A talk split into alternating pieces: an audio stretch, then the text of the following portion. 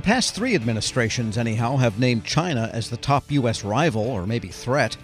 Military leaders model what would happen in a conflict in and around Taiwan. At the Sea Air Space Conference earlier this week, I discussed how the Naval War College teaches about the China rivalry when I caught up with professor and retired Navy officer James Holmes. When we talk about China, what's the official word at the Naval War College? Is it an enemy, frenemy, rising rival? What, what, what is it? You know, that's an outstanding question, and it, it, sounds like such a simple thing, but it's something that we talk about a lot. I mean, if you if you go ahead and call China an enemy, I mean, in a sense, in a sense, you're almost foreclosing a lot of options. Uh, you know, for competing in peacetime, for uh, working with them diplomatically, for doing things. We, sometimes we do things with them at sea, such as in the Western Indian Ocean, countering piracy. So, I personally, I, personally try to, to uh, shy away from that word until China gives me no options. I talk to talk about them as an opponent, an antagonist, sometimes adversary, whatever the case may be. So we try to we try to stop a little bit short of that, so as not to create a self-fulfilling prophecy of China basically listening to what we say and assuming that everything else except fighting is off the table. Yeah, I mean it's a big difference from the days of say the Cold War when there was not all that much economic interdependence between the Soviet Union and the United States, or for that matter, from Germany of, of the 30s and 40s. Now China and us are totally interdependent economically, and that's that's a complicating factor. Is that something you teach in the background at the War College? Yeah, sure. Uh, we, we teach two core courses. We have an intermediate level course pitch to mid grade officers, and then a senior level course pitch to pitch to senior officers, commanders and captains, and their equivalents in the other services. And the senior course is, mu- is much more pitched at the grand strategic level, where you do talk about a, a fair amount about ec- economics and things like that. So at the intermediate level, it's it's much more focused on warfare. You know what happens between the time the war, the shooting starts and the time it, sh- it stops. But when you kick it up as, as high as uh, national policy and uh, people such as we see walking around here in Washington, that's I mean you're, you're going to be bringing in diplomacy, economic statecraft, and the other and the other elements as well.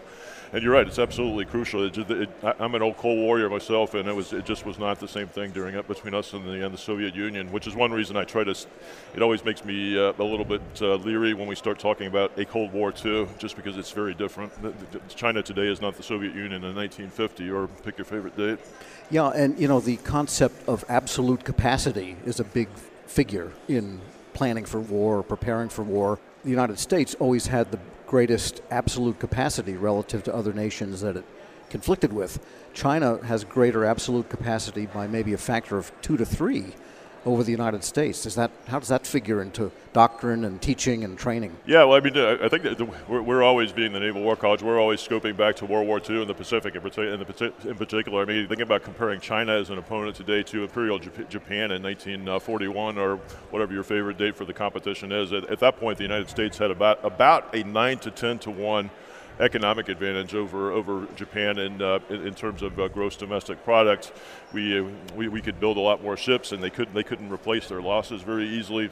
And it's just a whole different a whole different thing with China. China's the biggest shipbuilder in the world, which is one reason they're building their navy and their merchant fleet up so rapidly and so forth. So, you, could look at Japan, you could look at the Soviet Union but but yes, you just uh, doing all those historical uh, legwork. You, you, just have to think it's a different uh, situation we're in today. And so, therefore, you have the strategic offset, which is technologically based and not raw materials and how many people can we throw in the field based.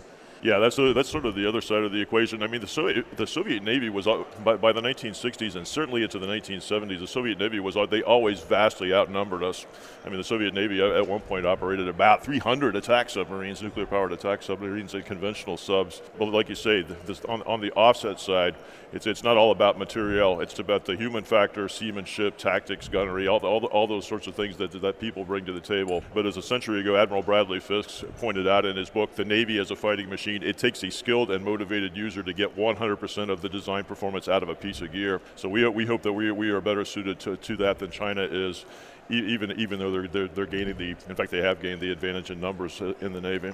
All right, so then, really, from the War College standpoint, you have, an, I mean, the Navy, let's say, has an immediate need, an immediate strategy of positioning and so forth and posturing, but then there's the long term. Is that pretty much what the Navy War College, the Naval War College, is concerned with more than what are we going to do next month? Yeah, I think I think that's a pretty fair thing to say. I mean, the, the War College is a, it's kind of an interesting academic institution because we're bifurcated between the wargaming side, the research side, which is more which is more fo- focused on what we are doing right now. How can we do things better today? And then I'm on the I'm on the academic side, and we and so in our teaching and in our in our personal writings and so forth, we do tend to take the take the longer view, just because that's that's a different mission from uh, doing war games about how to. We just had a war. We just had a game on contested logistics last week. I mean, that's that's a very uh, rip from the headline topic.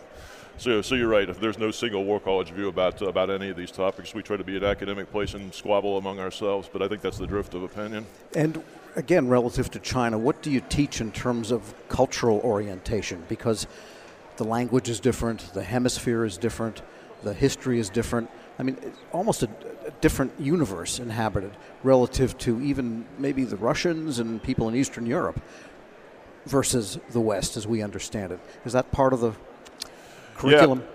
Yeah, we do it. We do as well as we can. We, well, sort of two things on the on the academic side, where I where I teach, we we, we have a, quite a bit of uh, Asia and and uh, China content in the courses, reaching all the way back to the Russo-Japanese War of 1904 and 1905, and on up to China, and the competition with China today.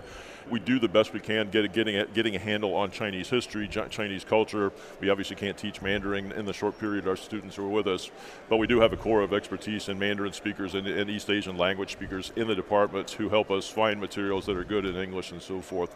The other side is that since 2006, on the research wing of the of the War College, we've had what we call the China Maritime Studies Institute, and these are exclusively Mandarin speakers, and they basically sit and read Chinese documents and think about them and translate them for us every day. That's really helpful because then we can import that back into the academic side and, and, and make all of us smarter. Because many Chinese people do know English. I once was speaking oh, to a, a, class of Chinese speaking, well, from China and there was a translator there and everything. I would say they would say in Chinese, and I made a joke, and I, I said to the translator, I said, "Don't translate that. You all got it anyway." They all laughed, so I knew they knew exactly what I was saying before uh, exactly. the translator said it. You know, I, I, picked my foreign language in 1982 when the Cold War was going on forever, and German seemed like it would be it would be something that would be everlasting. If I had if I had been able to look 40 years into the future and see what was happening, I, I, might, I might, well have gone the Mandarin route myself. And what is your own background? Well, I uh, graduated from Vanderbilt in 87, was commissioned in the Navy as a surface warfare officer, uh, steamed around in the battleship Wisconsin for four years, uh, did Desert, Storm, taught in the Navy training and education and community. And while I was doing that, I attended the War College in the evening and just got hooked by all the historical and the, and the theoretical material and decided to get out of the service and, and do it from this side of the podium if, pro- if possible. That, uh, so I, so I, I, went up to the Fletcher School at Tufts uh, for PhD my, my wife and I ended up moving to, Athens, Georgia for seven years to, to, work at the University of Georgia, and that provided the platform to get back to Newport in 2007. And here we are. Interesting. And what is the approach these days of the jointness idea? I mean, that's been around since before either one of us was born, the idea of a joint purple force. It feels like it's actually starting to be something that's realized. I think it has to be if we're going to compete at sea. I mean, if you think about what's, what can be done at sea from platforms, from tactical aircraft or missiles or whatnot based on land out at sea, there you have an Air Force, an Army, and a, and a rocket force that are ground-based elements contributing to the fight at sea. Supplement, if you're to, that, those elements are supplementing the fleet's efforts at sea, and that could be China's great equalizer in a fight for, with ourselves if indeed we remain the superior Navy. But we also have to figure in the, the, the, joint force that we're going up against, which is one reason I think you see the U.S. Air Force also taking a, a big interest in uh, sinking ships conducting war games and dropping precision minefields and doing all that stuff. So I think that I think our sister services are taking this uh, this maritime mission on board, and I think that's a great thing. Yeah, in fact, I earlier spoke with a Air Force training officer for air for airmen, and he said that there is a piece of technology and an approach that the naval aviation operation is using that the Air Force wants to bring over. I guess there's no more evidence of purpleness than that. Yeah, the Navy and the Air Force and, and, the aviation communities have taken somewhat different philosophies to, to aircraft design over the years. I mean, the, the, Air Force has, has been all in on stealth for the last 30 years, and the Navy has tended to put its uh, confidence more in electronic electronic warfare, more, more, active measures. But now, you, I mean, now, I, like you said, I think you actually see sort of a merger of those two things. we have moved in their direction, and I think they're coming in our direction as well. You'll always have the shorter runways yeah, I've, I've, probably made my last carrier landing, but uh, but yeah, that's, that's, that, that happened in a real hurry. James Holmes is a professor at the Naval War College. I spoke with him at the Sea Air Space Conference just after a panel on Indo Pacific security. We'll post this interview at federalnewsnetwork.com slash Federal Drive. Take the Federal Drive with you. Subscribe wherever you get your podcasts.